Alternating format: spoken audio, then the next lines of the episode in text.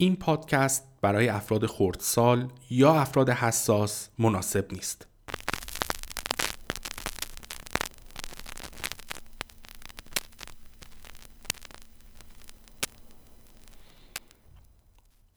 از اونجایی که دیگه از ایمیل یاهو زیاد استفاده نمی کنم فقط هفته یک بار inbox ش رو چک می کنم آخرین باری که چک کردم یه ایمیل از یاهو اومده بود با عنوان هپی یاهو ورسری سالگرد یاهوتون مبارک. شما 20 سال پیش به خانواده یاهو پیوستید.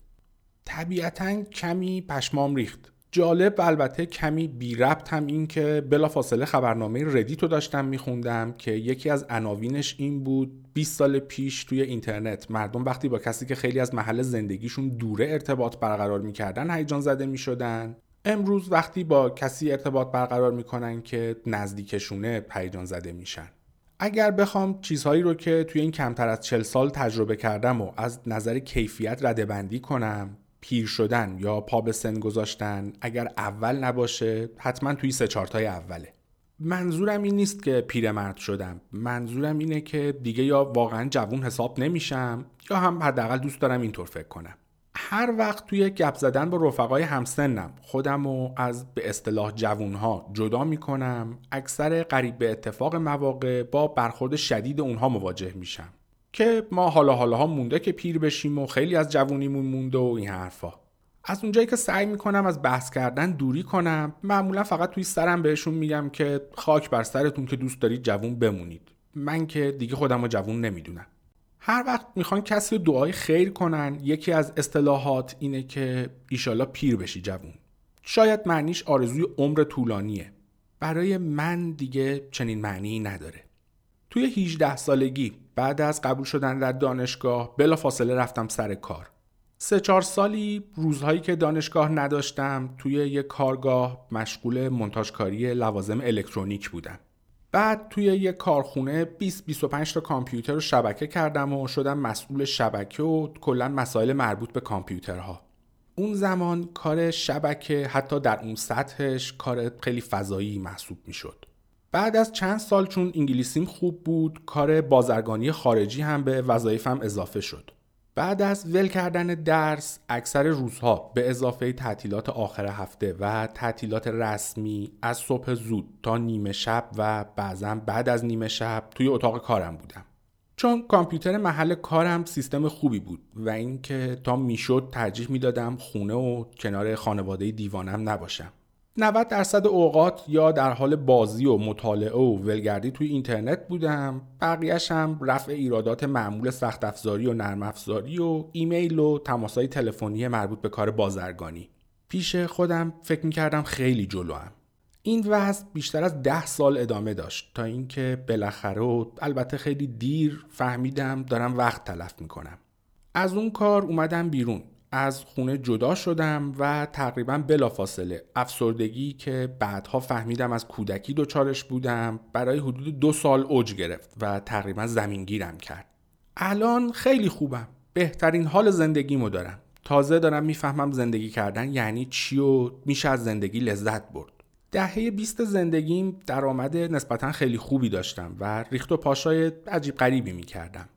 الان معمولا هشتم گروه نو همه ولی حاضر نیستم یک لحظه زندگی الانم و با 100 سال زندگی که اون موقع داشتم عوض کنم.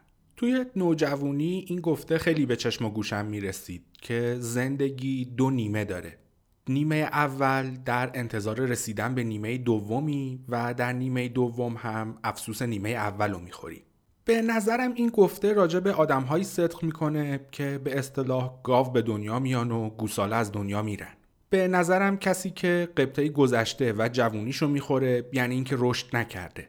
چیزی که من می‌بینم و متوجه میشم مردهایی رشد نکرده قبطه جوونیشون رو می‌خورن چون دیگه آلت شریفشون مثل یه میمون حشری دیگه راحت راست نمیشه و به خاطر اینکه به سلامتیشون نرسیدن بد قیافه و بد هیکل و کلا بدحال شدن. خانوم های رشد نکرده هم قبطه جوونیشون رو می‌خورن چون باسن و ممه های جوونیشون رو ندارن و دیگه اونقدر بهشون توجه نمیشه. حالم از این پیرمردایی که به غیر از اینکه در جوونی و قبل از انقلاب با چست و من چه کارهایی که نمی‌کردن حرفی برای زدن ندارن به هم می‌خوره. یعنی 60 سال زندگی کردی و فقط این کسشرا رو داری راجبش حرف بزنی؟ نسخه زنونش هم میشه این عجوزه هایی که با صد جور عمل و suction از این ورشون و تزریق به اون ورشون فکر می‌کنن خیلی سکسی شدن. طبیعت دیگه چجوری می‌تونه بگه بس دیگه؟ نیروی جوونی رو دارم ازتون می‌گیرم تا بلکه متوجه ارزش زندگی بشید. همه آدم ها طرف های سی سالگی حالا بسته به ژنتیک و استایل زندگی کمی زودتر یا کمی دیرتر متوجه میشن فیزیولوژی بدنشون وارد مرحله جدیدی شده. برای همین هم مشتری کتب و مطالب مربوط به بهبود زندگی شخصی اکثرا آدم های توی این دوره سنی هستن. دقیقا مثل اتفاقی که برای من افتاد. دیگه مثل دهه 20 زندگیم نمی‌تونستم هر چی می‌خوام بخورم و هر چقدر بخوام بیدار بمونم و هر غلطی که می‌خوام بکنم و روز بعد دوباره به حالت عادی به کارم ادامه بدم. این باعث شد که به فکر درست کردن وضعیت تغذیه و خواب و کلا استایل زندگیم بیفتم. یکی از بهترین اتفاقاتی که توی زندگیم برام افتاد. قوای جنسی هم خدا رو صد هزار بار شکر در حال افوله. هنوزم نمی‌فهمم که چرا اکثرا یا از این افول به هر نحوی که شده می‌خوان فرار کنن یا هم خودشون رو می‌زنن به اون راه.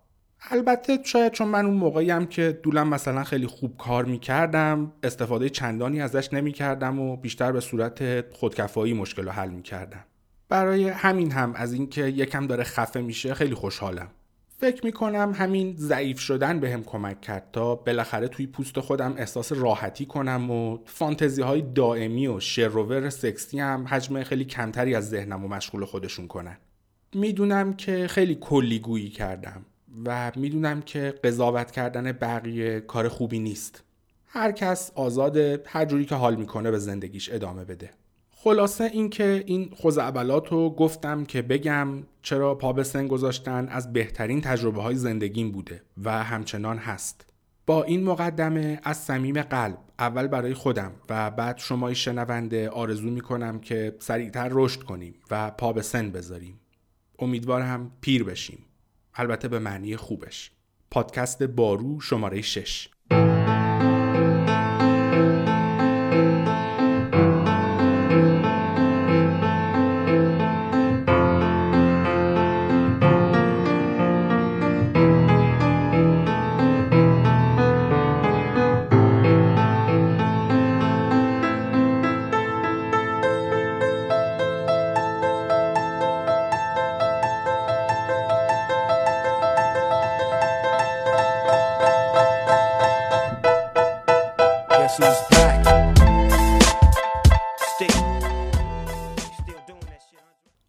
بد چطور باعث تسلیم شدن میشه مواقعی که پکرید برای اینکه حالتون بهتر شه چیکار می‌کنید اگر مثل اکثر مردم هستید میرید طرف وعده پاداش انجمن روانشناسی آمریکا APA میگه معمول ترین استراتژی برای آروم کردن استرس فعال کردن سیستم پاداش مغزه خوردن، آشامیدن، خرید، ولو شدن پای تلویزیون، گشت و گذار در اینترنت و بازی های ویدئویی.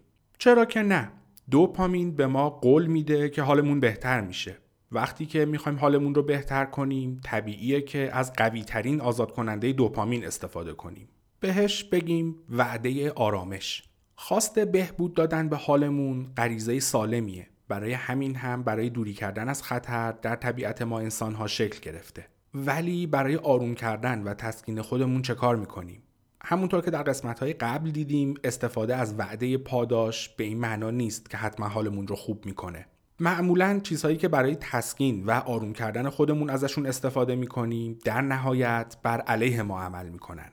بر اساس مطالعه انجام گرفته توسط انجمن روانشناسی آمریکا درباره استرس معمول ترین استراتژی هایی که افراد برای آروم کردن و تسکین خودشون استفاده می‌کنن توسط همون افراد بسیار ناکارآمد گزارش شدن. مثال در بین افرادی که از خوردن برای تسکین استرس در خودشون استفاده می‌کنن فقط 16 درصد اعلام کردن که این کار واقعا کمکشون می‌کنه.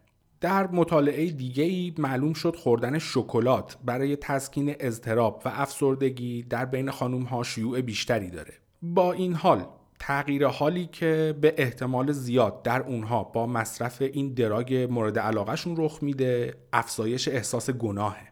مطمئنا این حسی نیست که اکثر ماها بخوایم با خوردن خوراکی مورد علاقمون بهش برسیم. همینطور که در ادامه اثر استرس، اضطراب و احساس گناه و روی خودداری با هم کند و کاف می‌کنیم می‌بینیم که حال بد معمولا به طرق غیرقابل پیش بینی باعث تسلیم شدن میشه. هشدارهای ترسناک درباره مصرف سیگار می‌تونه در سیگاری ها حوس دود کردن ایجاد کنه. بحران اقتصادی می‌تونه مردم رو به خرید بیشتر حل بده و اخبار تلویزیونی آخر شب شما رو چاق می‌کنه. نه این منطقی نیست ولی در طبیعت ما انسان هاست. اگر می‌خوایم از این جور شکست های ارادی که با استرس ایجاد میشن دوری کنیم باید در پی راههایی باشیم که بدون ایجاد هوس و ولع باعث بهبود حال ما بشن. ما همچنین باید استفاده از استراتژی های خودداری مثل احساس گناه و انتقاد کردن از خودمون رو کنار بذاریم. چون اینجور کارها حال ما رو خرابتر می‌کنن. چرا استرس باعث ایجاد خواست میشه؟ وقتی حالمون خوب نیست معلوم شده که مغزمون هم آسیب پذیرتره مخصوصا در برابر هوس و ولع. دانشمندها برای تحت استرس گذاشتن افراد تحت آزمایش در لابراتوار راه های زیرکانه ای پیدا کردند.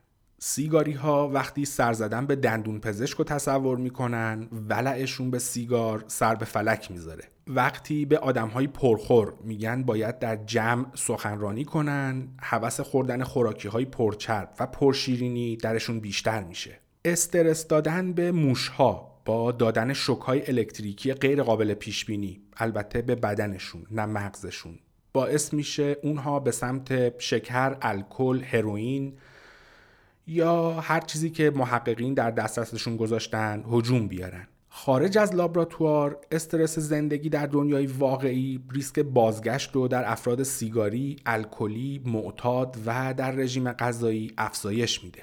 چرا استرس باعث ایجاد حس ولع میشه؟ این قسمتی از مأموریت نجات مغزه. قبلا دیدیم که استرس چطور باعث عکس العمل بجنگ یا در رو fight or flight میشه. تغییراتی هماهنگ در بدن برای اینکه بتونید از خودتون در مقابل خطر دفاع کنید. همون جریان ببر دندان خنجری. اما مغز شما تمایلش فقط محافظت از جون شما نیست. اون همچنین می‌خواد از حال و احوال شما هم محافظت کنه. پس هر وقت تحت استرس باشید مغزتون شما رو به سمت چیزی که فکر می‌کنه باعث خوشحالیتون میشه هدایت می‌کنه دانشمندان عصب شناس نشون دادن که استرس به اضافه احساسات منفی مثل خشم، غم، دو شکی و اضطراب مغز رو وارد وضعیت دنبال کردن پاداش می‌کنه.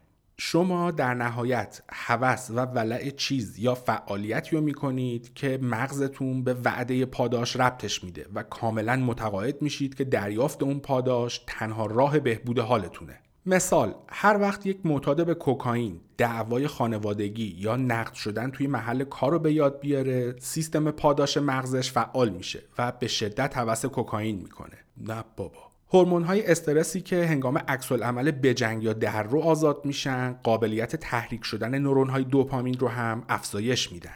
به این معنی که هر وقت تحت استرس باشید هر چیز یا کار وسوسه کننده ای که سر راهتون قرار بگیره هوس تر میشه. برای مثال در یک مطالعه جذابیت کیک شکلاتی برای افراد قبل و بعد از اینکه یادآوری شکست های گذشتهشون در زندگی حالشون رو خراب کرد مقایسه شد. حال بعد کیک رو برای همه جذابتر کرد. ولی حتی اونهایی که گفته بودن اصلا کیک شکلاتی دوست ندارن هم ناگهان انتظار داشتن که خوردن اون کیک حالشون رو بهتر کنه. در مواقع آرامش و دور بودن از هر گونه استرس ما ممکنه به اینکه خوراکی حالمون رو بهتر نمی‌کنه آگاه باشیم. ولی در مواقعی که تحت استرس هستیم و سیستم پاداش مغزمون داره فریاد می‌زنه که توی فریزر بستنی داری این آگاهی ناپدید میشه استرس ما رو به راه عوضی هدایت می‌کنه دور کردنمون از آگاهی که در آرامش داریم و نزدیک کردنمون به قرایزی که کمکی بهمون نمی‌کنن. این وضعیت کشیده چپ و راستیه که استرس و دوپامین نسارمون می‌کنن. ما دوباره و دوباره میریم سراغ استفاده از استراتژی هایی که کار نمی‌کنن ولی مغز اولیه‌مون قاطعانه ایمان داره که تنها راه فرار و رسیدن به آرامشن. ترکیب وعده پاداش با وعده رسیدن به آرامش می‌تونه ما رو به انجام انواع رفتارهای غیر منطقی هدایت کنه برای مثال در یک بررسی اقتصادی معلوم شد خانم هایی که نگران وضع اقتصادیشون هستن با خرید کردن سعی می‌کنن با استراب و افسردگیشون کنار بیان. بله درست متوجه شدید. خرید. این کاملا دور از عقله اونها فقط به بدهی کارت اعتباریشون اضافه می‌کنن که در نهایت باعث استراب و افسردگی بیشتر میشه. ولی برای مغزی که همین الان می‌خواد حالشون رو بهتر کنه این کار به نظرش کاملا منطقی میاد. اگر در هر سطحی فکر می‌کنید خرید حالتون رو بهتر می‌کنه برای تسکین دادن به استرس ناشی از فشار مالی خرید می‌کنید. آدم های پرخوری که به خاطر چاقی و عدم توانایی خوددار بودن در مقابل خوراکی احساس خجالت می‌کنن چه کاری برای تسکین این حسشون انجام میدن؟ چی انتظار دارید؟ پرخوری بیشتر برای درست کردن حالشون. افرادی که عادت به عقب انداختن کارهاشون دارن و به خاطر پروژه های عقب افتادهشون تحت استرس هستن باز هم کاراشون رو به عقب میندازن تا مجبور نباشن راجع بهشون فکر کنن. در همه این موارد هدف بهبود حال به هدف خودداری غلبه می‌کنه. آزمایش ارادی استراتژی تسکین استرسی رو امتحان کنید که کار می‌کنه. با این حال که اکثر مسکنهای استرس که محبوبیت هم دارن کاری برای بهبود حال ما نمی‌کنن بعضی هاشون واقعا کار می‌کنن و مفیدن.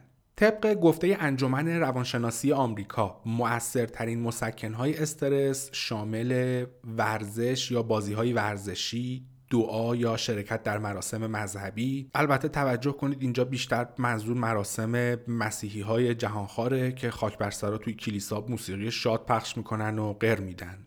شعورشون به نوه و سینه زنی نمی‌رسه. مطالعه گوش کردن به موسیقی وقت گذرونی با دوستان و فامیل البته حتما فامیل من منظورش نیست. ماساژ گرفتن بیرون رفتن برای پیاده روی مدیتیشن و یوگا و وقت صرف کردن روی یه سرگرمی خلاقانه.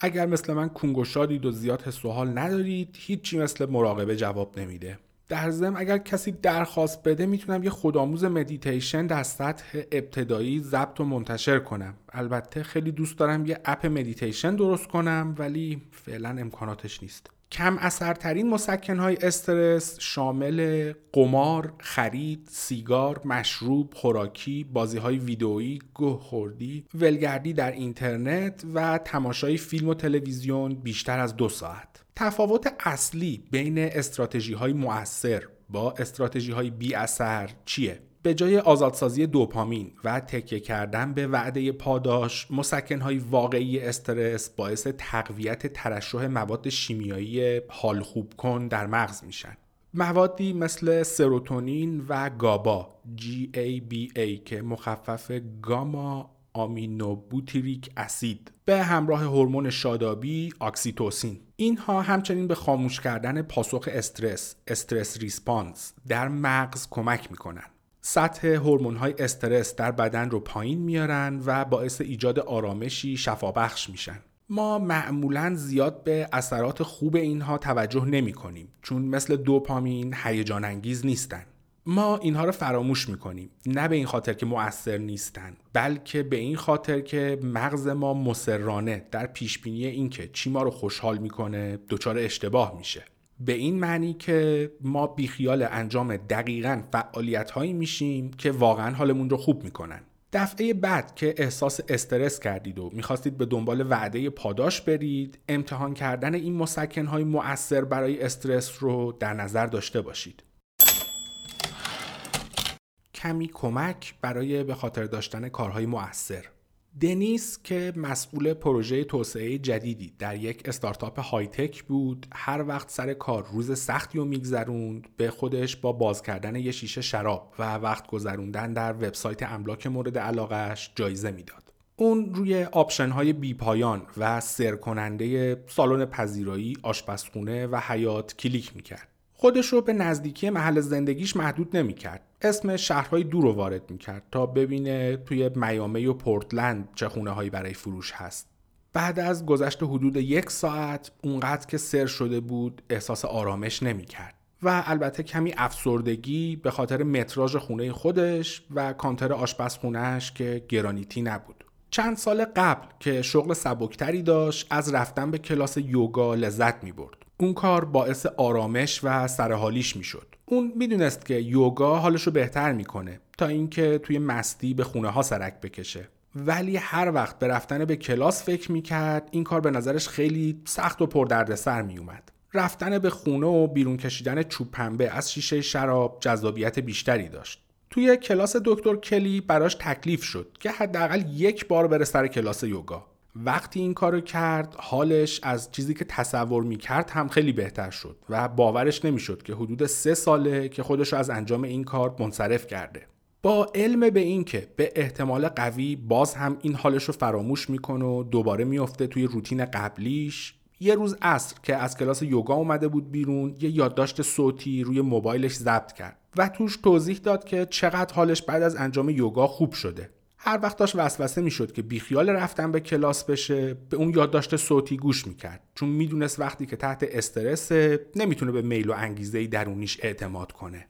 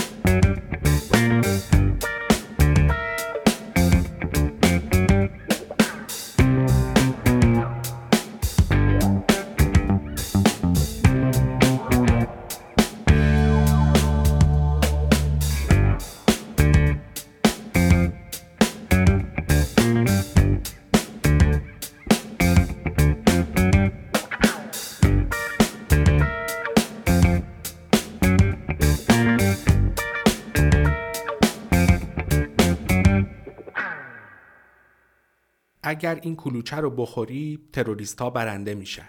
دکتر کلی در ادامه میگه دیشب اشتباه کردم و نشستم به تماشای اخبار آخر روز. اخبار با داستان حمله تروریستی ناموفق در آمریکا شروع شد. در ادامه گزارش یک حمله موشکی در خارج از کشور و دستگیری مرد جوونی که دوست دخترش رو به قتل رسونده بود. قبل از رفتن به آگهی های تبلیغاتی مجری برنامه به هم قول میده که درباره خوراکی تعجب آوری به هم بگه که هر روز می‌خورم و ممکنه باعث ابتلام به سرطان بشه. بلافاصله آگهی تبلیغاتی یک ماشین سواری پخش میشه. قبلا این موضوع برام معما بود. چرا کمپانی ها وسط اینجور اخبار ناراحت کننده تبلیغ می‌کنن؟ آیا واقعا می‌خوان که محصولاتشون برای بیننده ها تدایی کننده اخبار وحشتناکی باشه که برنامه خبری آخر روز ازشون پره؟ و بعد از شنیدن درباره قتل و خطر حمله تروریستی کی حال رفتن به فروشگاه برای استفاده از تخفیف داره. معلوم شده که من ممکنه این کار رو انجام بدم و البته همچنین شما. به خاطر پدیده که بهش میگن مدیریت وحشت ترور منیجمنت بر اساس تئوری مدیریت وحشت انسان ها طبیعتا وقتی به مرگشون فکر می‌کنن دچار ترس عمیقی میشن. این تنها تهدیدیه که می‌تونیم ازش دوری کنیم ولی در نهایت نمی‌تونیم ازش فرار کنیم. هر وقت پایان پذیری زندگی به همون یادآوری میشه مثلا هر 29 ثانیه در اخبار شامگاهی این باعث به وجود اومدن ترس و استراب ناگهانی در مغزمون میشه. ما همیشه به این موضوع آگاه نیستیم. استراب ممکنه زیر پوستمون باشه و باعث ایجاد ناراحتی عمومی در وجودمون بدون اینکه بدونیم چرا. حتی وقتی این حالت خارج از خداگاه ماست این وحشت زدگی باعث ایجاد نیاز فوری در ما میشه تا برای غلبه کردن به این حال عجز و ناتوانی کاری انجام بدیم میریم زیر پتو هر کاری که باعث بشه احساس امنیت قدرت یا راحتی کنیم باراک اوباما به خاطر قسمتی از سخنرانیش در سال 2009 در سان فرانسیسکو که گفته بود بعضی مواقع مردم دست به دامن دین و اسلحه میشن به دردسر افتاد. سیاست به کنار تئوری مدیریت وحشت درباره شکست های ارادی خودمون درس های مهمی به ما میده. ما وقتی وحشت زده ایم فقط دست به دامن خدا و تفنگ نمیشیم. خیلی هامون ممکنه بریم سمت کارت بانکی، نونخامه ای و یا هم سیگار. مطالعات نشون میدن که یادآوری مرگ و فناپذیری ما رو در معرض خطر ولع و وسوسه می‌ذاره هر چیزی که وعده پاداش و آرامش به ما بده ما با استفاده از اون به دنبال امید و امنیت میگردیم برای مثال در یک تحقیق بین مشتری های فروشگاه اقلام روزمره وقتی از مردم خواستند به مردنشون فکر کنن لیست خرید اونها بلندتر شد بیشتر برای خرید غذای آماده خرج کردن و خوردن شکلات و بیسکویتشون هم بیشتر شد. در تحقیق دیگه ای معلوم شد که با دیدن اخبار مرگ و میر اثر تبلیغات اجناس لوکس مثل اتومبیل های گرون قیمت یا ساعت رولکس روی بیننده بیشتر میشه. اینطور نیست که فکر کنیم ساعت رولکس از ما در مقابل حمله موشکی محافظت می‌کنه ولی این اجناس وجهه ما رو پیش خودمون بالا می‌برن و به ما احساس قدرت میدن خرید کردن برای خیلی از مردم راه سریعیه در جهت رسیدن به احساس خوشبینی بیشتر و کنترل اوضاع. این حتما یکی از دلایلیه که آمریکایی ها به درخواست جورج بوش بعد از حمله 11 سپتامبر 2001 روی خوش نشون دادن. من و همسرم تمام آمریکایی ها رو تشویق می‌کنیم به خرید برن. برای وحشت زده شدن ما حتما نیازی نیست هواپیماها خودشون رو به برج بکوبن. در واقع برای هل دادن ما به خرج کردن حتی نیاز به مرگ و میر واقعی هم نیست. فیلم و سریال های تلویزیونی هم دقیقا همین اثر رو دارن. این بیشک دلیل نیمی از خریدهایی که باهاشون خونه هامون رو پر می‌کنیم و حساب بانکیمون رو خالی. یکم احساس ناراحتی می‌کنیم به موقعیت خرید چیزی برمیخوریم و صدای کوچیکی توی سرمون در حقیقت چند نورون دوپامین بهمون میگه اینو بخر. این دقیقا چیزیه که می‌خوای و نمی‌دونستی. استراتژی های مدیریت وحشت ممکنه ما رو از فکر فناپذیر بودنمون رها کنن ولی وقتی ما برای آروم کردن خودمون به صدای حوسمون گوش کنیم ممکنه به طور البته غیر عمد فاصلمون رو با قبر کمتر کنیم. مثال دقیق هشدار روی پاکت های سیگار می‌تونه حوس افراد سیگاری رو به دود کردن بیشتر کنه. تحقیقی که در سال 2009 انجام گرفت نشون داد که هشدار مرگ باعث ایجاد استرس و ترس در سیگاری ها میشه. دقیقا چیزی که هدف مسئولین سلامت جامعه است. ولی متاسفانه این استراب باعث بکارگیری مسکن استرس پیشفرز در افراد سیگاری میشه. دود کردن. این منطقی به نظر نمی‌رسه ولی بر اساس یافته هایی که از اثر استرس روی مغز در دست داریم کاملا درسته. استرس باعث ایجاد ولع میشه و هر وسوسه‌ای که بیاد جلومون نورون های دوپامینمون رو فعال می‌کنه. اینکه سیگاری ها با خوندن اون لیبل هشدار هر پاکت جدید رو باز می‌کنن کمکی به اوضاعشون نمی‌کنه. پس حتی با اینکه لیبل هشدار سیگار عامل سرطانه قسمتی از مغز یک سیگاری رو متوجه مرگش می‌کنه. قسمت دیگه از مغزش فریاد می‌زنه. نگران نباش یه سیگار بکشی حالت بهتر میشه. اضافه کردن تصاویر هرچه بیشتر حال به همزن و ناراحت کننده از تومور و جسد روی پاکت های سیگار تبدیل به یک روند جهانی شده. این شاید ایده خوبی باشه شاید هم نه. بر اساس تئوری مدیریت وحشت هر چقدر این تصاویر هولناکتر باشن خواست سیگاری ها هم برای آروم کردن استرابشون با دود کردن سیگار بیشتر میشه. با این حال این تصاویر شاید برای جلوگیری از اینکه کسی بخواد شروع به سیگار کشیدن کنه خیلی هم موثر باشن و یا کسی که قصد ترک کردن داره رو خواستش رو برای ترک قوی تر کنن. هنوز نتیجه استفاده از اینجور تصاویر در جهت کاهش مصرف سیگار معلوم نشده. ولی ما باید حواسمون به عواقب ناخواسته و احتمالی این کار باشه. از چه چیز وحشت دارید؟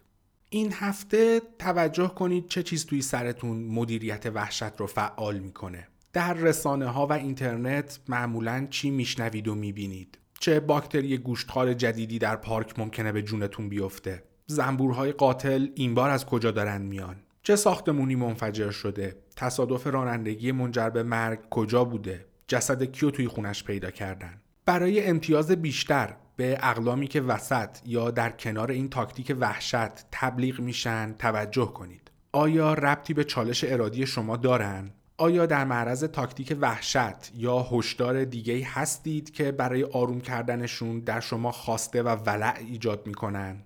مدیریت وحشت بعضی اوقات ما رو به سمت وسوسه هدایت نمی‌کنه بلکه باعث به عقب انداختن کارهامون میشه.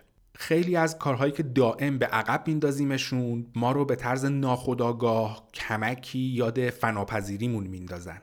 وقت ویزیت دکتر گرفتن، گرفتن نسخه و مصرف دارو سر وقت، پر کردن اسناد حقوقی مثل وصیت‌نامه، پسنداز برای بازنشستگی یا حتی دور انداختن چیزهایی که ازشون استفاده نمی کنیم یا لباسی که دیگه توش جا نمیشیم. اگر کاری هست که دائم به عقب میندازید یا مثلا فراموش می‌کنید آیا ممکنه که دارید از روبرو شدن با آسیب پذیریتون فرار می‌کنید؟ اگر اینطور دیدن اون ترس به شما کمک می‌کنه تا تصمیم منطقی بگیرید انگیزه ای که بهش آگاه بشیم عوض کردنش همیشه آسونتر از چیزیه که به طور ناخودآگاه تحت تاثیرش هستیم. یک حله خور پای تلویزیون رژیم می‌گیره. ولری عموما بعد از ظهرها یکی دو ساعتی تلویزیون رو روشن میذاشت تا وقتی در حال تمیز و مرتب کردن خونه یا آماده کردن وسایل بچه هاش برای روز بعد بود سرشو گرم کنه. اون معمولا تلویزیون رو روی کانال خبری میذاشت که تخصصش در زمینه افراد مفقود شده، معماهای حل نشده و جنایات مستند بود. ماجراها بسیار سرگرم کننده بودند ولی با این حال که بعضی مواقع آرزو می‌کرد که تصویر فلان جنایت رو ندیده بود نمی‌تونست رو برگردونه وقتی توی کلاس راجع به مدیریت وحشت صحبت کردیم برای اولین بار بود که داشت به اثرات هر روز گوش کردن به این ماجراهای وحشتناک فکر می‌کرد. رفت توی فکر که ولعی که بعد از ظهرها به خوردن اسنک های شور و شیرین داشت که البته چالش ارادیش هم بود. می‌تونه ربطی به ماجراهای دخترهایی که روبوده شدن و همسرهایی که به قتل رسیدن داشته باشه. ولری شروع کرد به توجه کردن به احوالش هنگام شنیدن اینجور اخبار. مخصوصا تراژدی هایی که بچه ها توش بودن. در گزارش هفته بعدش گفت خیلی ترسناکه. احساس می‌کنم دلم خالی شده ولی انگار باید به نگاه کردن ادامه بدم. با این حال که هیچ ربطی به من ندارن ولی فکر می‌کنم که خیلی اضطراریان نمی‌دونم چرا این کار رو با خودم می‌کنم. اون تصمیم گرفت که کانال وحشت رو خاموش کنه و برای صدای پس زمینه هنگام کار خونه از چیزهای کم استرستری استفاده کنه. مثل موسیقی، پادکست، پادکست و برنامه های کمدی. در عرض یک هفته احساس کرد ابر سیاهی که بعد از ظهرها روی سرش بود کنار رفته. از اون بهتر وقتی جای سرگرمی ترسناکش رو با رسانه های شاداب عوض کرد دیگه آخر روز یه پاکت خالی چیپس کنارش نبود برای 24 ساعت اخبار تلویزیونی و رادیویی مجله، روزنامه و وبسایت هایی رو که سودشون در به وحشت انداختن شما هستند رو کاملا کنار بگذارید. اگر دنیا با بیخبری شما از هر بحران شخصی و جهانی تموم نشد که مطمئن باشید نمیشه شاید بهتر باشه مصرف بیدلیل این رسانه ها رو کلا کنار بگذارید you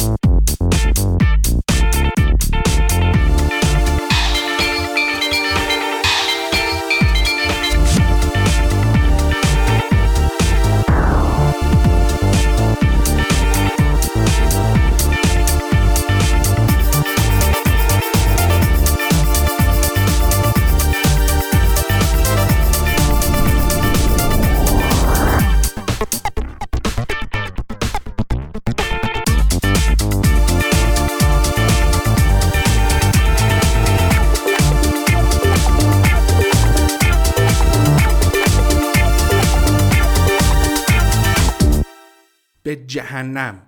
چرا گناه کار نمی‌کنه؟ قبل از سفارش یک لیوان آب جو مرد چهل ساله ای کامپیوتر جیبیشو از جیب شلوارش بیرون میاره. اولین آب جو 9 و 4 دقیقه بعد از ظهر. هدف از مصرف الکل. حد اکثر دو لیوان آب جو چند کیلومتر اونورتر خانم جوونی به خوابگاه دانشجوییش می‌رسه. ده دقیقه بعد توی کامپیوتر جیبیش می نویسه یک شات ودکا. هدف از مصرف الکل پارتی تازه داره شروع میشه. این دو عرق خور قسمتی از یک تحقیق روانشناسی بودند که توسط دانشگاه ایالتی نیویورک و دانشگاه پیتسبورگ انجام می گرفت. به گروهی متشکل از 144 نفر افراد بالغ کامپیوتر جیبی داده بودند تا زمان و مقدار مصرف الکلشون رو ثبت و دنبال کنند. همچنین هر روز صبح ساعت 8 هر شرکت کننده لاگین می کرد تا احساسش رو درباره مصرف الکل در شب گذشته ثبت کنه. محققین می‌خواستن بفهمند وقتی این افراد بیشتر از مقداری که در نظر داشتن مشروب می‌خورند چه اتفاقی میافته. جای تعجب نداشت. افرادی که شب قبل بیش از اندازه مشروب خورده بودند صبح حالشون بدتر بود. سردرد، حالت تهوع و خستگی. ولی حال بدشون فقط به خماری خلاصه نمی‌شد. خیلی ها احساس گناه و خجالت می‌کردن. این جاییه که اوضاع نگران کننده میشه. هر چقدر کسی از زیاده روی شب قبل حالش بدتر بود در شبی که در پیش داشت و شب روز بعد بیشتر مشروب می‌خورد. احساس گناه اونها رو به سمت بطری هدایت می‌کرد. به یکی از بزرگترین تهدیدها برای خودداری در سطح جهان خوش آمد بگید. اثر به جهنم The What the Hell Effect نام این اثر برای اولین بار توسط دو محقق رژیم غذایی سی پیتر هرمن و جنت پولیوی ابداع شد. اثر به جهنم توصیف چرخه زیاده روی پشیمونی و زیاده روی بیشتره. این دو محقق متوجه شدند که خیلی از افراد در رژیم غذایی فقط با یک بار سرپیچی کردن از رژیمشون مثلا خوردن یک تیکه پیتزا یا یک اسلایس کیک احساس می‌کردن به کل رژیم غذاییشون گند زدن. به جای اینکه برای حداقل کردن ضرر دیگه به خوردن ادامه ندن با خودشون می‌گفتن به جهنم من که کارو خراب کردم پس بهتره که دیگه بقیهشم بخورم. افراد در رژیم غذایی فقط خوردن خوراکی اشتباه نیست که باعث ایجاد اثر به جهنم درشون میشه. بیشتر خوردن نسبت به بقیه هم می‌تونه باعث ایجاد همون احساس گناه و پرخوری بیشتر بشه و یا زیاده روی در خلوت و تنهایی. هر شکست یا همون عدم موفقیت می‌تونه باعث فرو رفتن در گرداب جهنمی مشابهی بشه در یک مطالعه نچندان خوب دکتر پولیوی و دکتر هرمن ترازو رو جوری دستکاری کردن که افراد توی رژیم فکر کنند سه کیلو به وزنشون اضافه شده اونها با دیدن عدد البته دروغ روی ترازو دچار احساس افسردگی، گناه و ناامیدی از خودشون شدن. ولی به جای اینکه تصمیم جدیتری برای کاهش وزنشون بگیرن، برای التیام حال بدشون بلافاصله دوباره شروع کردن به خوردن. فقط افراد توی رژیم نیستن که در معرض خطر اثر به جهنم قرار می‌گیرن. این چرخه می‌تونه برای هر چالش ارادی پیش بیاد. مثل سیگاری هایی که دارن سعی می‌کنن ترک کنن الکلی هایی که دارن سعی می‌کنن پاک بمونن خریدارهایی که دارن سعی می‌کنن بودجه نگه دارن یا حتی کودک آزارهایی که دارن سعی می‌کنن تمایلات جنسیشون رو کنترل کنن. چالش ارادی هر چی که می‌خواد باشه پترن یا همون الگو یکسانه. تسلیم شدن باعث میشه احساس بدی نسبت به خودتون پیدا کنید و بعد شما رو تشویق می‌کنه تا برای خوب کردن حالتون کاری بکنید. و ساده ترین و کم هزینه ترین کاری که می‌تونید برای خوب کردن حالتون بکنید چیه؟ معمولا کاری که باعث خرابی حالتون شده. اینجوریه که خوردن چند تیکه چیپس تبدیل میشه به دست انداختن ته بسته خالی و چرب برای پیدا کردن خورده های باقی مونده. یا چطور باخت 100 دلار در کازینو باعث میشه تا صبح بشینید سر میز قمار. به خودتون میگید همین الانش رژیم بودجه پاکی یا قراری که با خودم گذاشته بودم و شکستم. پس به جهنم. بهتره حداقل حال کنم و لذت ببرم. نکته بسیار مهم و اساسی این که اولین تسلیم شدن و شکستن قرار نیست که برگشتن به عادت مخرب و گارانتی می‌کنه. بلکه احساس شرمندگی، گناه، از کنترل خارج شدن و ناامیدی بعد از اولین شکسته که باعث افتادن توی این چرخه جهنمی میشه. و وقتی بیفتید توی چرخه به نظرتون هیچ راهی برای بیرون اومدن نیست به جز اینکه به کارتون ادامه بدید و این کار باعث شکست ارادی بزرگتر در پیش بدحالی بیشتر از اینکه دوباره چرا به خودتون خیانت کردید و بعد دوباره تسلیم شدن میشه. ولی چیزی که برای آروم کردن خودتون بهش رو می‌کنید نمی‌تونه باعث شکستن این چرخه بشه. چون اون فقط احساس گناه شما رو بیشتر می‌کنه. وقتی شکست اتفاق میفته این هفته توجه ویژه‌ای کنید به اینکه شکست ارادیتون رو چطور هندل می‌کنید.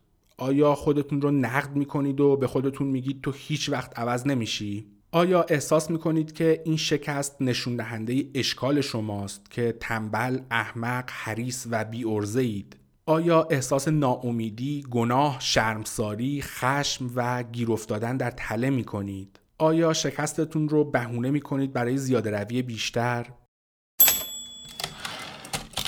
شکستن چرخه به جهنم کلر ادمز در دانشگاه ایالتی لویزیانا و مارک لیری دانشگاه دوک که هر دو روانشناسند مطالعه ای انجام دادن که در شرکت کننده ها قطعا در چرخه به جهنم می افتادن. اونها از خانم های جوونی که حواسشون به وزنشون بود دعوت کردن به لابراتوار بیان و بعد اونها رو با عنوان تحقیق علمی تشویق به خوردن شکلات و پیراشکی کردند. این دو محقق برای شکستن چرخه به جهنم فرضیه بسیار جالب توجهی داشتند. فرضیه هم این بود که اگر احساس گناه باعث خرابی خودداری میشه پس شاید برعکسش باعث تقویت خودداری بشه. استراتژی باور نکردنی اونها این بود کاری کنن که نیمی از خانومهایی در رژیم و در حال لنبوندن پیراشکی نسبت به تسلیم شدنشون احساس بهتری داشته باشن به این خانوم ها گفته شد که دارن در دو مطالعه جدا شرکت می‌کنن. یکی برای دیدن اثر خوراک روی حال و احوال و اون یکی هم تست مزه انواع شکلات.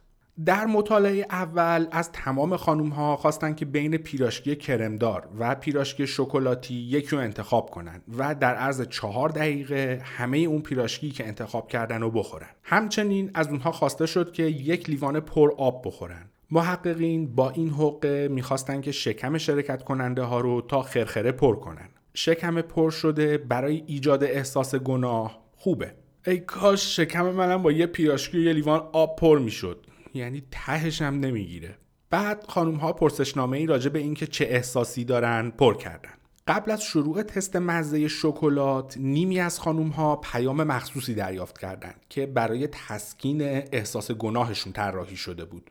محققین به این موضوع اشاره کردند که بعضی اوقات شرکت کننده ها با خوردن یه پیراشکی کامل احساس گناه می‌کنن و بعد اونها رو تشویق کردن که زیاد به خودشون سخت نگیرن و به یاد داشته باشن که هر کسی بعضی اوقات زیاده روی می‌کنه. بقیه خانوم ها هیچ پیغامی دریافت نکردن و بعد موقع تست این شد که آیا بخشش خود یا خودبخشی self-forgiveness می‌تونه چرخه به جهنم و بشکنه یا نه.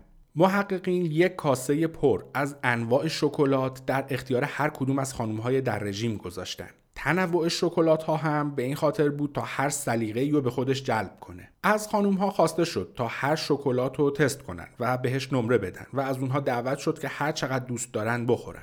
اگر خانوم ها هنوز بابت خوردن اون پیراشکی احساس گناه می‌کردن باید با خودشون می‌گفتن من همین جوریش رژیممو شکستم. پس دیگه چه اهمیتی داره که کل کاسه رو سر بکشم؟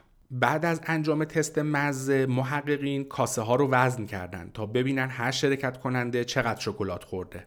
پادر میونی برای بخشش به طور مشخص موفقیت آمیز بود. خانوم هایی که اون پیغام مخصوص رو دریافت کرده بودن فقط 28 گرم شکلات خورده بودن. در مقابل خانوم هایی که تشویق به بخشش خودشون نشده بودن 70 گرم.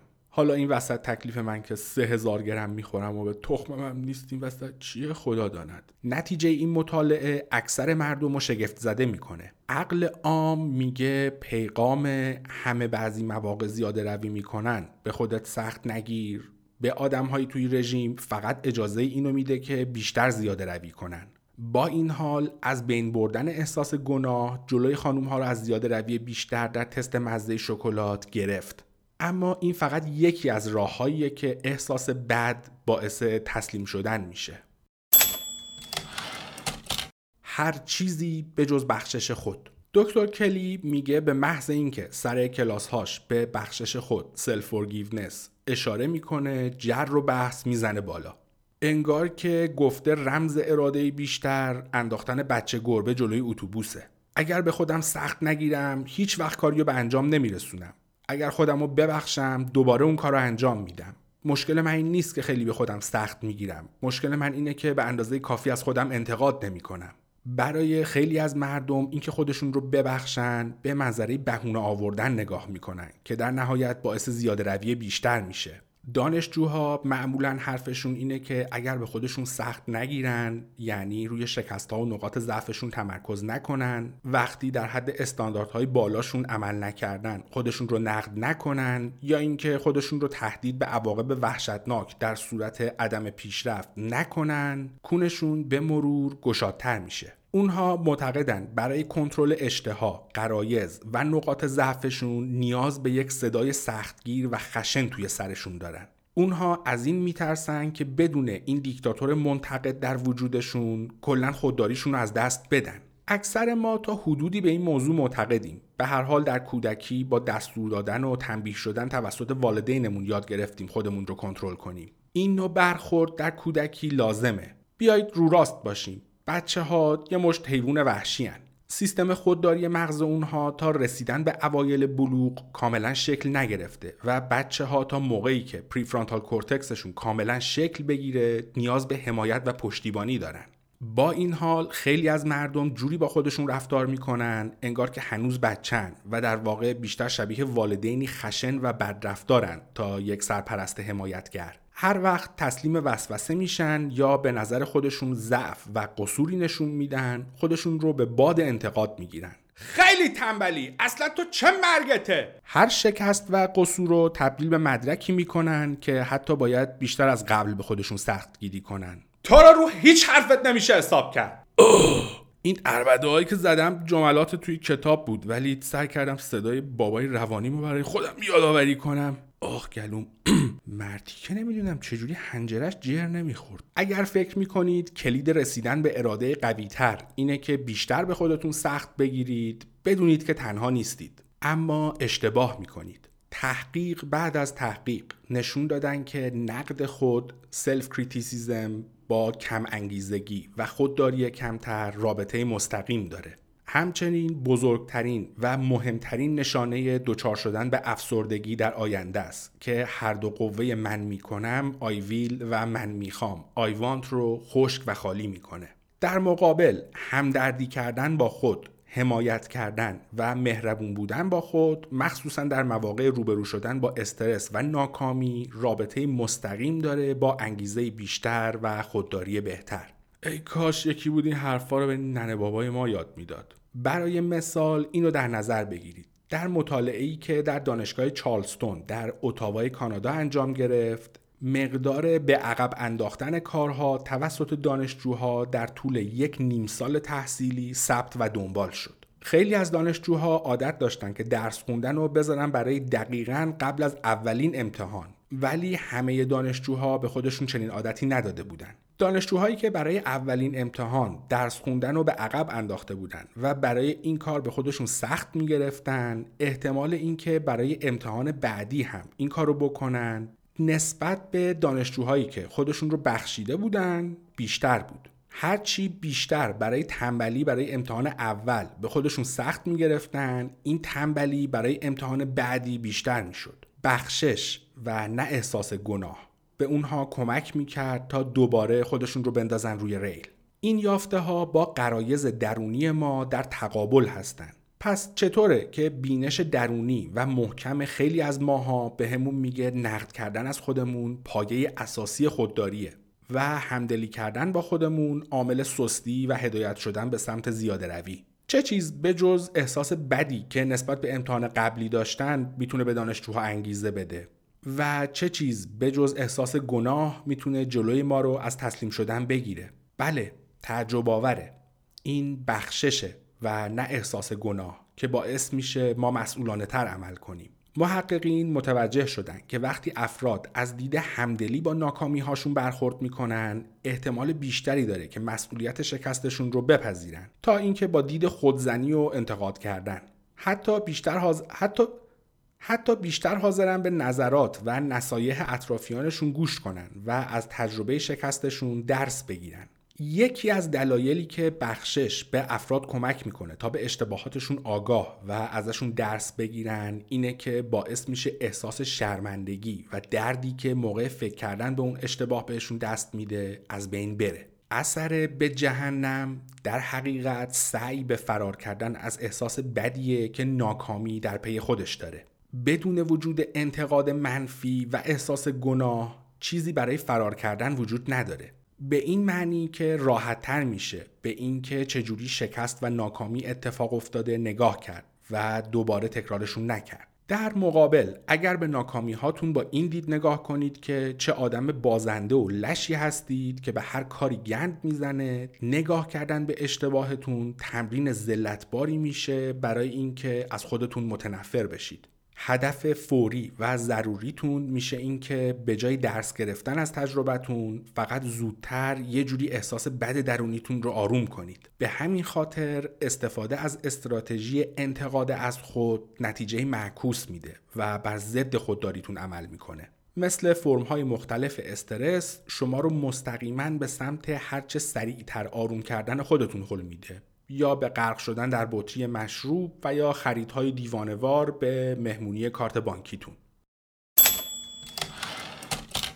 آزمایش ارادی بخشش هنگام ناکامی همه ما اشتباه کردن و ناکامی رو تجربه می کنیم. اینکه چجوری اشتباهات و ناکامی هامون رو هندل می کنیم نسبت به این حقیقت که به هر حال پیش میان اهمیت بیشتری داره. در ادامه به تمرینی می‌پردازیم که روانشناس ها برای کمک به افراد در مواجهه شدن با ناکامی و همدلی کردن با خودشون استفاده می‌کنن. تحقیقات نشون دادن که استفاده از این دیدگاه باعث کاهش احساس گناه و افزایش مسئولیت شخصی میشه. عالی ترین ترکیب برای دوباره روی ریل افتادن برای چالش ارادی. زمان خاصی رو به خاطر بیارید که تسلیم وسوسه شدید یا کاری رو به عقب انداختید و از سه دیدگاه به ناکامیتون نگاه کنید. هر وقت در زندگی با شکست و ناکامی مواجه شدید می‌تونید با کمک گرفتن از این سه دیدگاه از افتادن در گرداب احساس گناه، شرم و تسلیم شدن دوباره دوری کنید.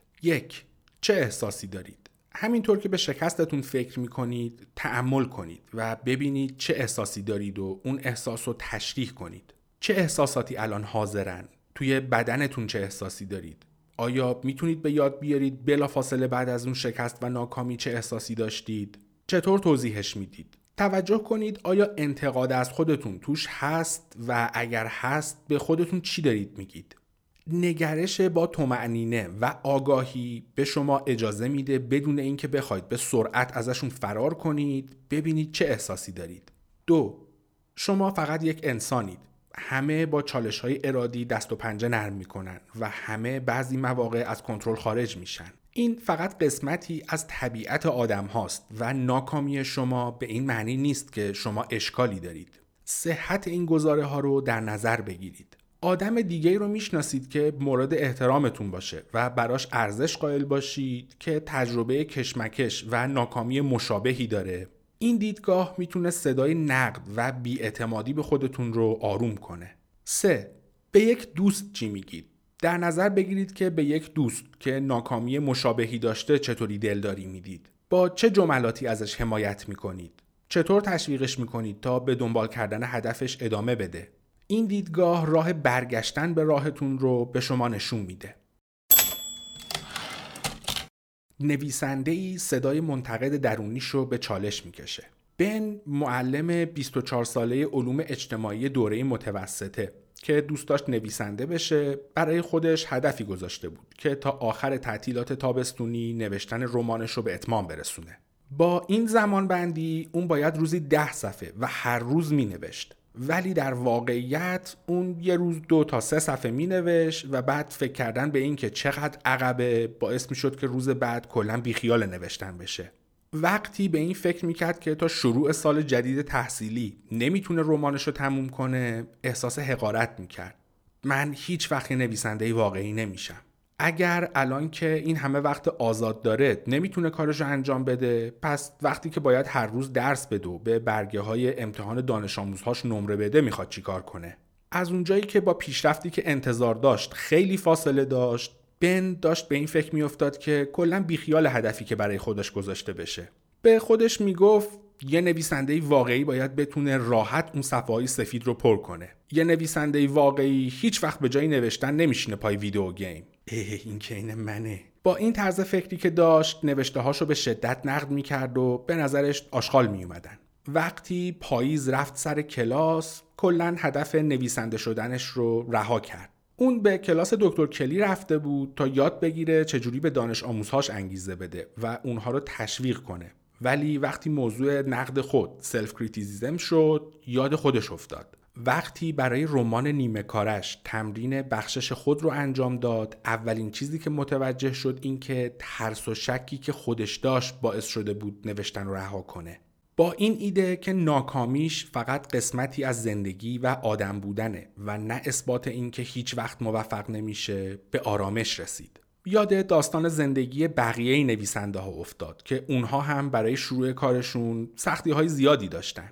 برای پیدا کردن راه همدلی کردن با خودش تصور کرد داره یکی از دانش آموزهاشو که می‌خواد هدفش رو کنار بذاره رو برای تشویق به نکردن این کار راهنمایی و تشویق می‌کنه. بن متوجه شد که اون دانش آموز رو تشویق می‌کنه که اگر هدفش براش اهمیت داره باید ادامه بده. به دانش آموزش میگه هر تلاشی که الان بکنه باعث نزدیکتر شدن به هدفش میشه. حرفی که امکان نداره به اون دانش آموز بزنه این که با کی داری شوخی می‌کنی؟ کارت مزخرف و به درد نخوره. با انجام این تمرین بن برای نوشتن و تموم کردن رمان نصف کارش انرژی دوباره ای گرفت. اون خودش رو متقاعد کرد هفته یک بار بنویسه که برای سال تحصیلی معقولتر بود و راحتتر می‌تونست بهش عمل کنه.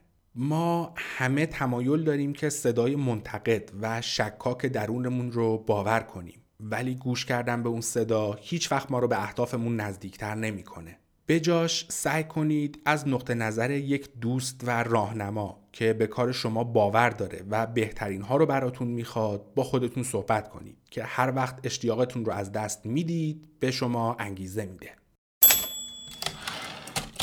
تصمیم برای حال خوب تا اینجا طرق مختلفی رو که حال بد باعث تسلیم شدن میشه رو با هم دیدیم استرس باعث ایجاد ولع میشه و وسوسه مغز ما رو بیشتر به خودش جلب می‌کنه چیزهایی که یادآور فناپذیر بودنمون هستن می‌تونن ما رو به سمت خوراکی، خرید یا سیگار هدایت کنن. احساس گناه و نقد خود چی؟ راهی سریع به سمت به جهنم بهتر که بیشتر زیاده روی کنم. با این حال اما بعضی مواقع حال بد ما رو به سمت دیگه ای حل میده با فشار خفه کننده احساس گناه، اضطراب و استرس ما به چیزی رو می‌کنیم که واقعا حال خوبی داره. تصمیم به تغییر. روانشناس های دانشگاه تورنتو، جنت پولیوی و سی پیتر هرمن محققینی که اولین بار اثر به جهنم رو شناسایی کردند. کشف کردند که ما موقعی بیشترین احتمال برای تصمیم به تغییر درمون هست که در وضع بدی باشیم احساس گناه به خاطر یه زیاده روی، خیره شدن به صورت حساب بانکی، بیدار شدن با حال خماری، همون صبح خماران خودمون و یا هم نگرانی برای سلامتیمون. تصمیم جدی به تغییر یا شاید بشه گفت تصویب قطنامه پیش خودمون بلافاصله احساس آرامش و تحت کنترل بودن اوضاع و برای ما به همراه داره. اجباری برای باور اینکه آدمی هستیم که اون اشتباهو می‌کنه برای ما نیست. ما می‌تونیم آدم کاملا متفاوتی باشیم. تعهد به تغییر ما رو پر از احساس امید می‌کنه. ما عاشق تصور دگرگون کردن زندگیمون با انجام اون تغییرات هستیم و راجب آدمی که قراره بشیم خیال پردازی می‌کنیم. تحقیق نشون داده که با تصمیم به گرفتن رژیم غذایی افراد احساس قدرت بیشتری می‌کنن و برنامه ریزی برای ورزش کردن باعث میشه احساس کنن قدشون بلندتر شده. هیچکس نگفته این خیال پردازی ها واقعی هستن. به خودمون میگیم آدم ها یه جور دیگه با همون برخورد خواهند کرد. همه چیز تغییر خواهد کرد. هرچی هدف بزرگتری برای خودمون بذاریم احساس امید بیشتری هم درمون به جوش و خروش میافته. پس وقتی که تصمیم به تغییر بگیریم وسوسه این که کار خیلی بزرگی رو هم روی دوش خودمون بذاریم بیشتر میشه. وقتی گذاشتن یک هدف حیولا احساس بهتری بهمون به میده چرا از کم شروع کنیم؟ وقتی می‌تونیم رسیدن به هدف بزرگی رو تصور کنیم چه مرضیه که هدف کوچیکتری برای خودمون بذاریم. متاسفانه وعده ایجاد تغییر مثل وعده پاداش و وعده آرامش خیلی بعیده که مثل چیزی که انتظار داریم از آب در بیاد. خوشبینی غیر واقعی ممکنه که در کوتاه مدت حال خوبی به ما بده ولی در دراز مدت باعث ایجاد حال بدتری میشه. تصمیم به تغییر فرم نهایی ارزاع آنیه. یعنی بدون انجام کاری تمام احساسات خوب انجام اون کار رو با خودش به همراه داره. اما چالش انجام واقعی تغییر می‌تونه بیداری از خواب قفلت باشه و خیلی بعیده که پاداش و دستاورد اولیه در حد خیال پردازی های خوشبینانمون باشه. همینطور که با اولین ناکامی روبرو میشیم اون احساس خیلی خوب اولیه با احساس ناامیدی و کلافگی جایگزین میشه. ناکامی در رسیدن به انتظاراتی که داشتیم دقیقا همون احساس قبلی گناه، افسردگی و شک کردن به خودمون رو به همراه داره. و شوق و اشتیاقی هم که تصمیم به تغییر ایجاد کرده بود از بین میره. در این موقعیت اکثر مردم تمام کوشش و تقلاشون رو ول می‌کنن. وقتی دوباره احساس کنیم که از کنترل خارج شدیم و نیاز به یه دوز امیدواری داریم مجددا تصمیم به تغییر می‌گیریم و این چرخه از اول شروع میشه. دکتر پولیوی و دکتر هرمن به این چرخه میگن سندروم امید واهی فالس هوپ سیندروم. به عنوان استراتژی برای تغییر ناکارآمده. اما به این خاطر که اصلا قرار نبوده استراتژی برای تغییر باشه.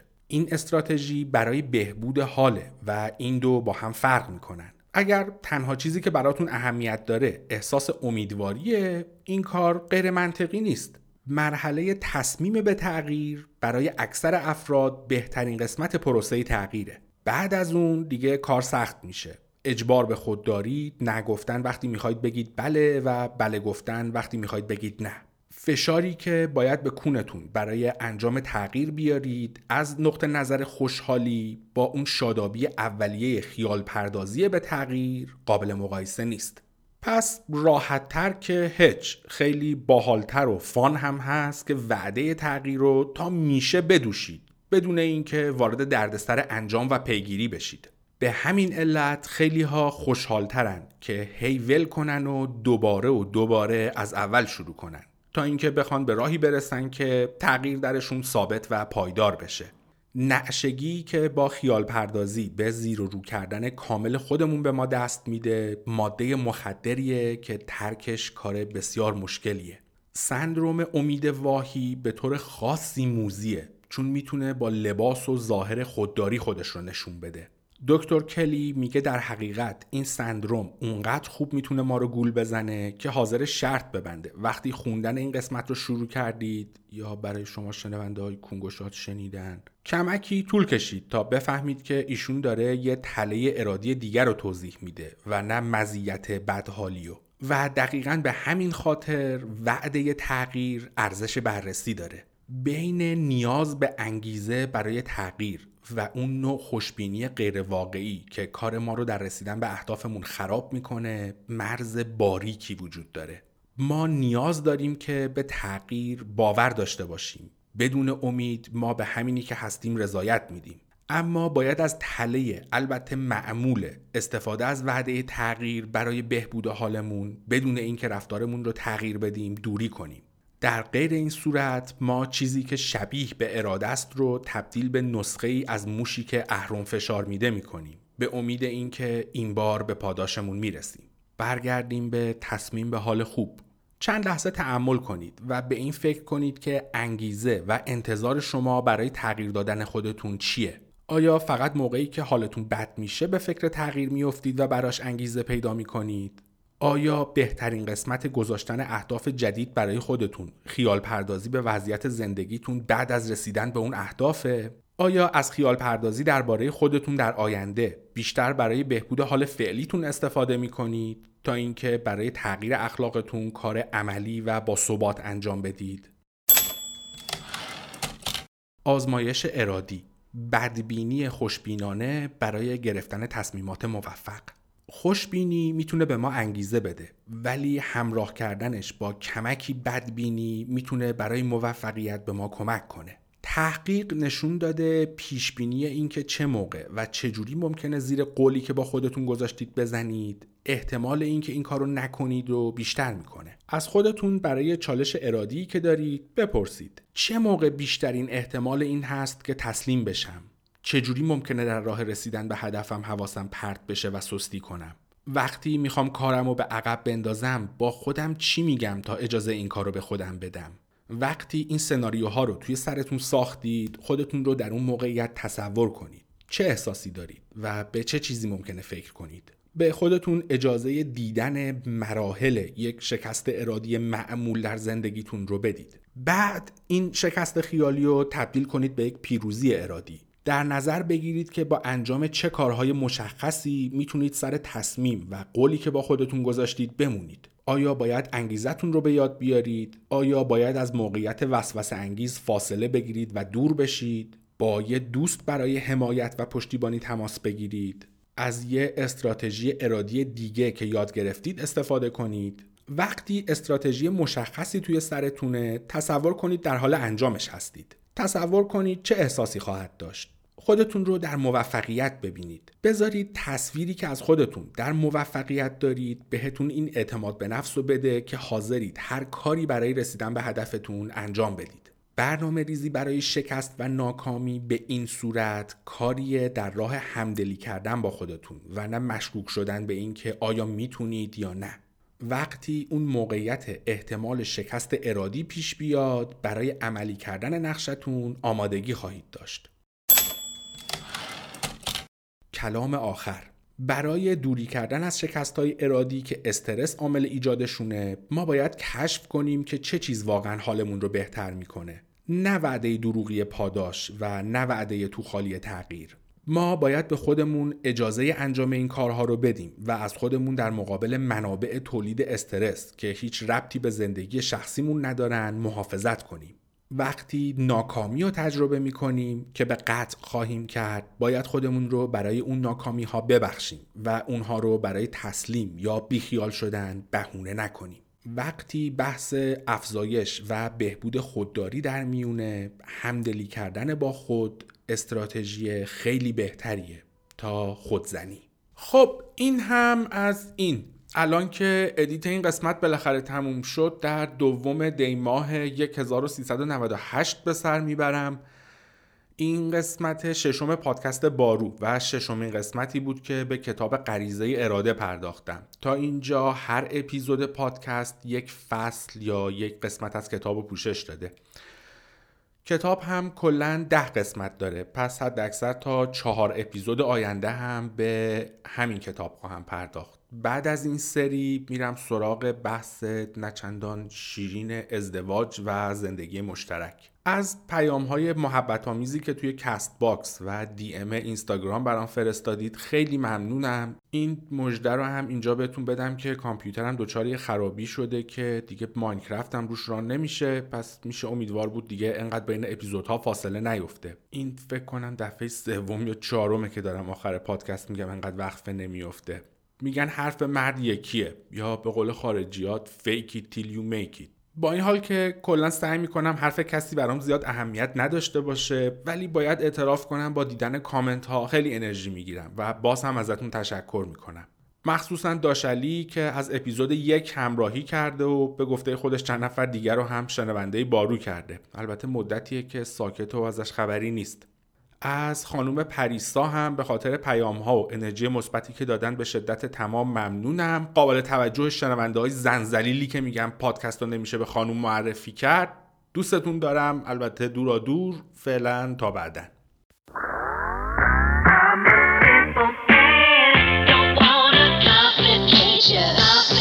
Don't